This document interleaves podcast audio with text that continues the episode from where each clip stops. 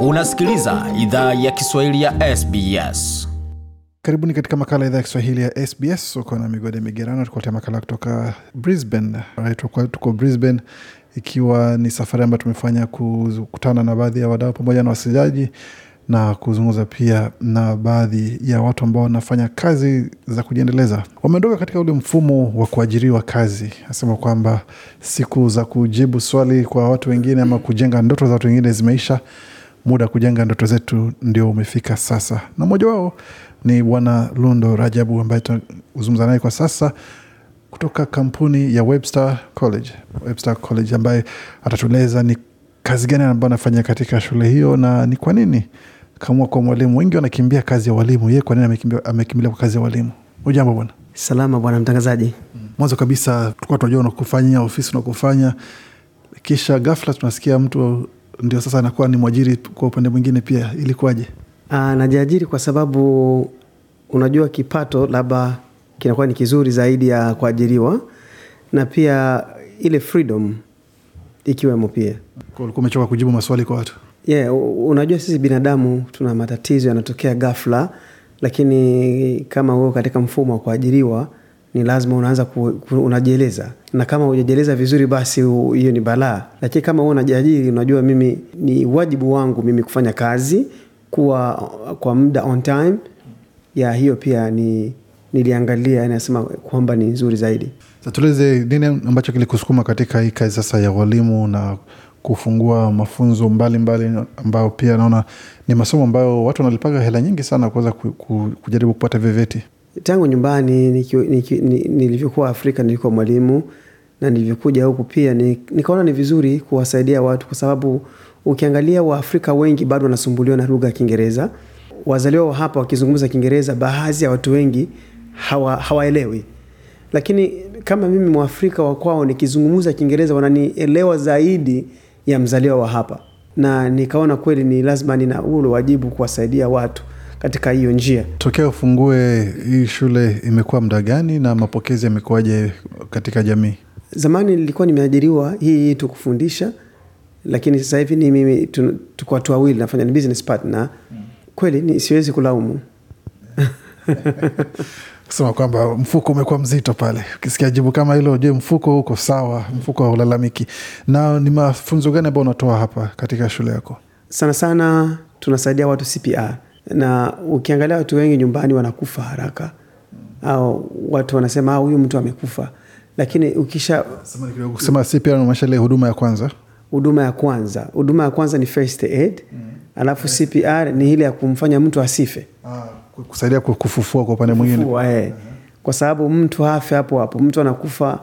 eh, Kufa kwa mtu ni, ni, ni kwenye dakika akishakata roho kwenye dakika sita mpaka dakika, dakika kumi ndo anakufa kabisa.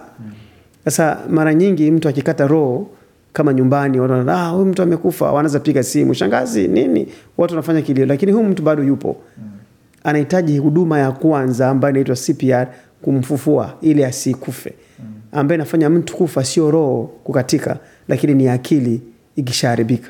Na ni kwa nini ukalenga hiyo badala ya masomo mengine? Mbona kulenga hiyo haswa?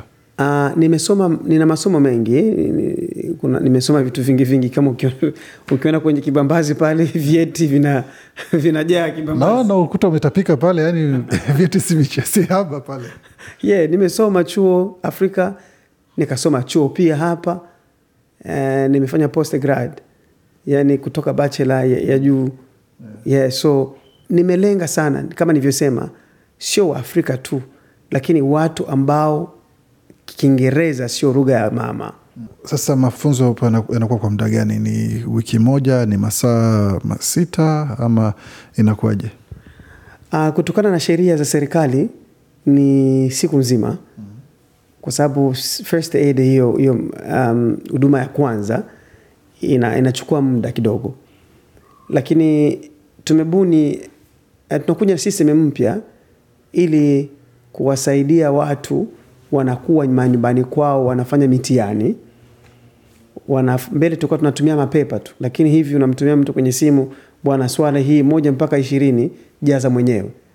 Akija hapa sisumbuki tena sana kuanza kuzungumza sana, nayapitia tu kwa haraka alafu anafanya, anafanya mazoezi Kwa hiyo ni kama pale TEF ambapo ni wajibu wa mwanafunzi kujifanyia masomo yake ya ziada. Wewe kazi yako tu ni kumpa mwelekezo, hiki na hiki na hiki ndio kinahitajika kwa mtihani, haya na haya ndio yatakuja.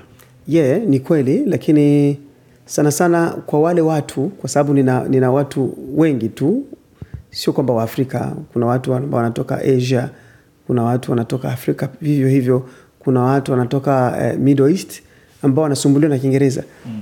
sasa anachofanya ni kwamba wakisha complete zile uh, questionnaires na wanasoma wameshaelewa lakini wengine hawajaelewa labda watoto wao wamewasomea manyumbani sijui lakini wakishafika wakishafika sehemu hii ninaanza kama upya na, na kweli nachukua muda na yeye anawafundisha ni hivi hivi hivi alafu wanashangaa wanasema ah, mbona wengine wametufundisha hivi hatujaelewa nasema hapana ni, ni tatizo ni lugha Na kwa sasa mambo yanakuwaje? Kuna mengine ambayo unaenda kuongeza kwa upande wa, wa masomo ama ni haya tu ndio utaendelea nayo mpaka ufikie wakati ambapo tuone kingine kipi ambacho soko linahitaji?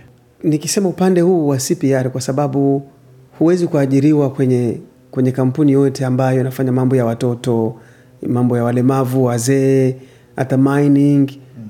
yani mambo mengi Australia ni lazima uwe, uwe na basic nani uh, knowledge, elimu fulani ile ya mwanzo mwanzo ile ambayo chochote kinaweza kutokea kwenye kampuni, na kama huo una, una cheti hicho unaweza kumsaidia mtu yeah, hata kama naweza fanya mengine ndio ninafanya mengine mengi zaidi mm. lakini na focus sana watu kwa sababu ninajua familia kama mbili zimeshapoteza watoto hapa.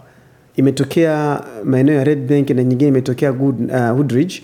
Mtu mtoto kalalamika tu kapiga kelele kama nilivyosema hapo awali kwamba uh, pumzi ikikatika ujue sio kifo.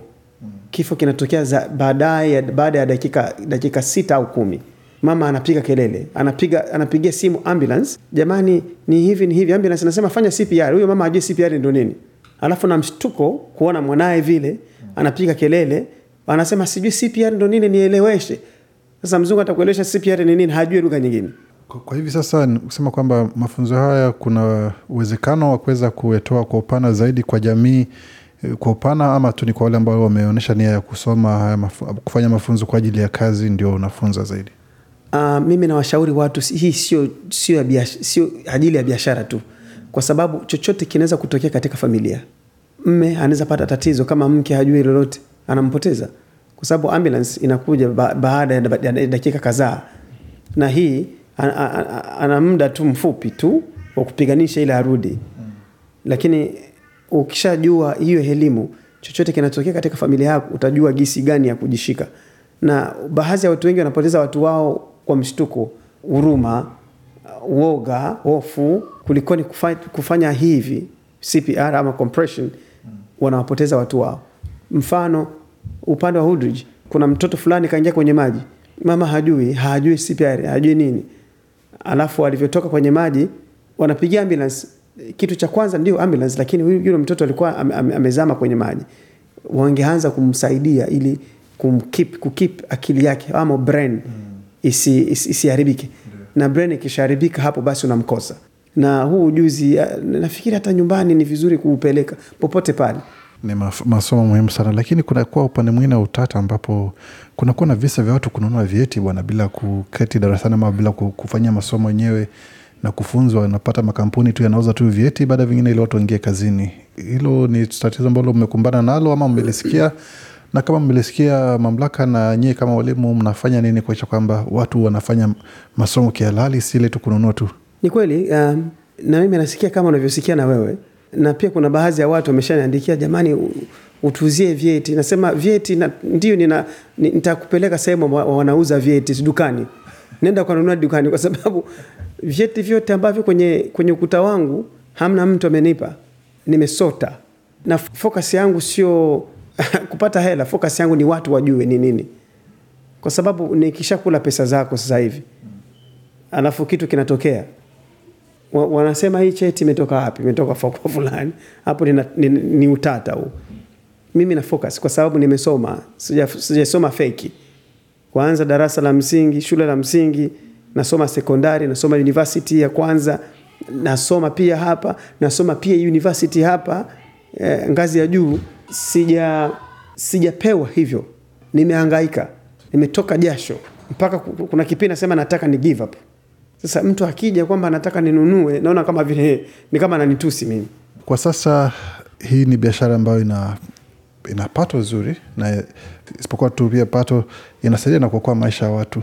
Ujumbe ni upi sasa kwa jamii pana? Maana unajua kwamba wengi wetu tumekuja hapa katika hali ambazo za ukimbizi, wengine kama wahamiaji, hususan tukilenga zaidi wale ambao wamekuja kama wakimbizi, tunakuwa tu pengine hatuna mwelekeo vizuri kwa upande wa taarifa cha kufanya kwa upande msaada. Tunajua ndio pakiwa na hali ya dharura, piga simu ile sufuri sufuri sufuri.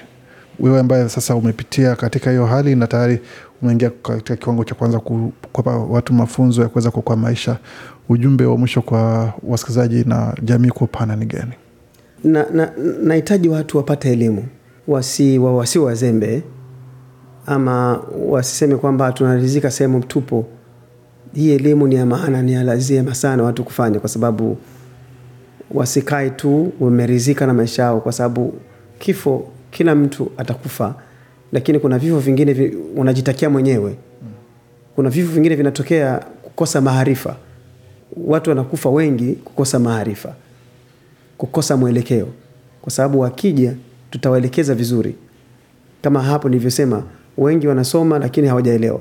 Wengi wanaenda kwenye college kubwa hata matef nini. Anakuja nasema mbona mbona sijui mbona unafundisha tofauti? Nasema hapana ni kwa sababu unanielewa vizuri. Kwa sababu kiingereza mimi sio lugha ya mama. Navyozungumza kiingereza ni kama vile nabangaiza. Navyobangaiza kumbe ule mtu ananipata vizuri. Na nanielewa vizuri.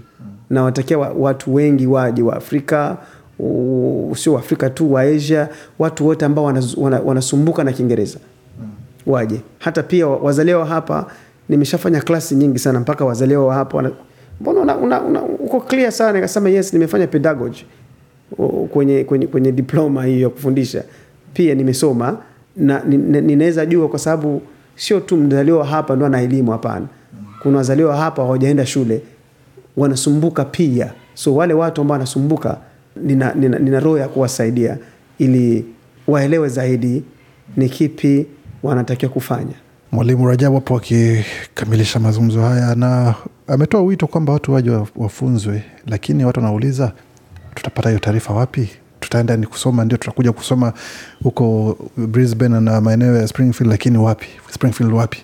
wote ambao wana namba yangu ya simu wakinipigia simu na maelekezo na maelekezo yako kwenye kwenye website uh, waki, Webster College wataona maelekezo wapi paku pa kusomea Kwa hiyo taarifa ni kwamba nenda kwenye tovuti ya Webster, Webster College, andika Webster College pale kwenye Google ama kifaa kingine ambacho unatumia kutafuta taarifa mtandaoni, Webster College, taarifa utazipata, kisha piga hodi hapo uweze kupata taarifa ambayo na maarifa ya namna ya kuweza kuokoa maisha yako na hata ya mwingine. Mengi zaidi kwa yale ambayo umesikia, bila shaka waweza kupata kwenye tovuti yetu ambao ni sbs.com.au mkwaju Swahili. Penda, shiriki, toa maoni. Fuatilia idhaa ya Kiswahili ya SBS kwenye Facebook.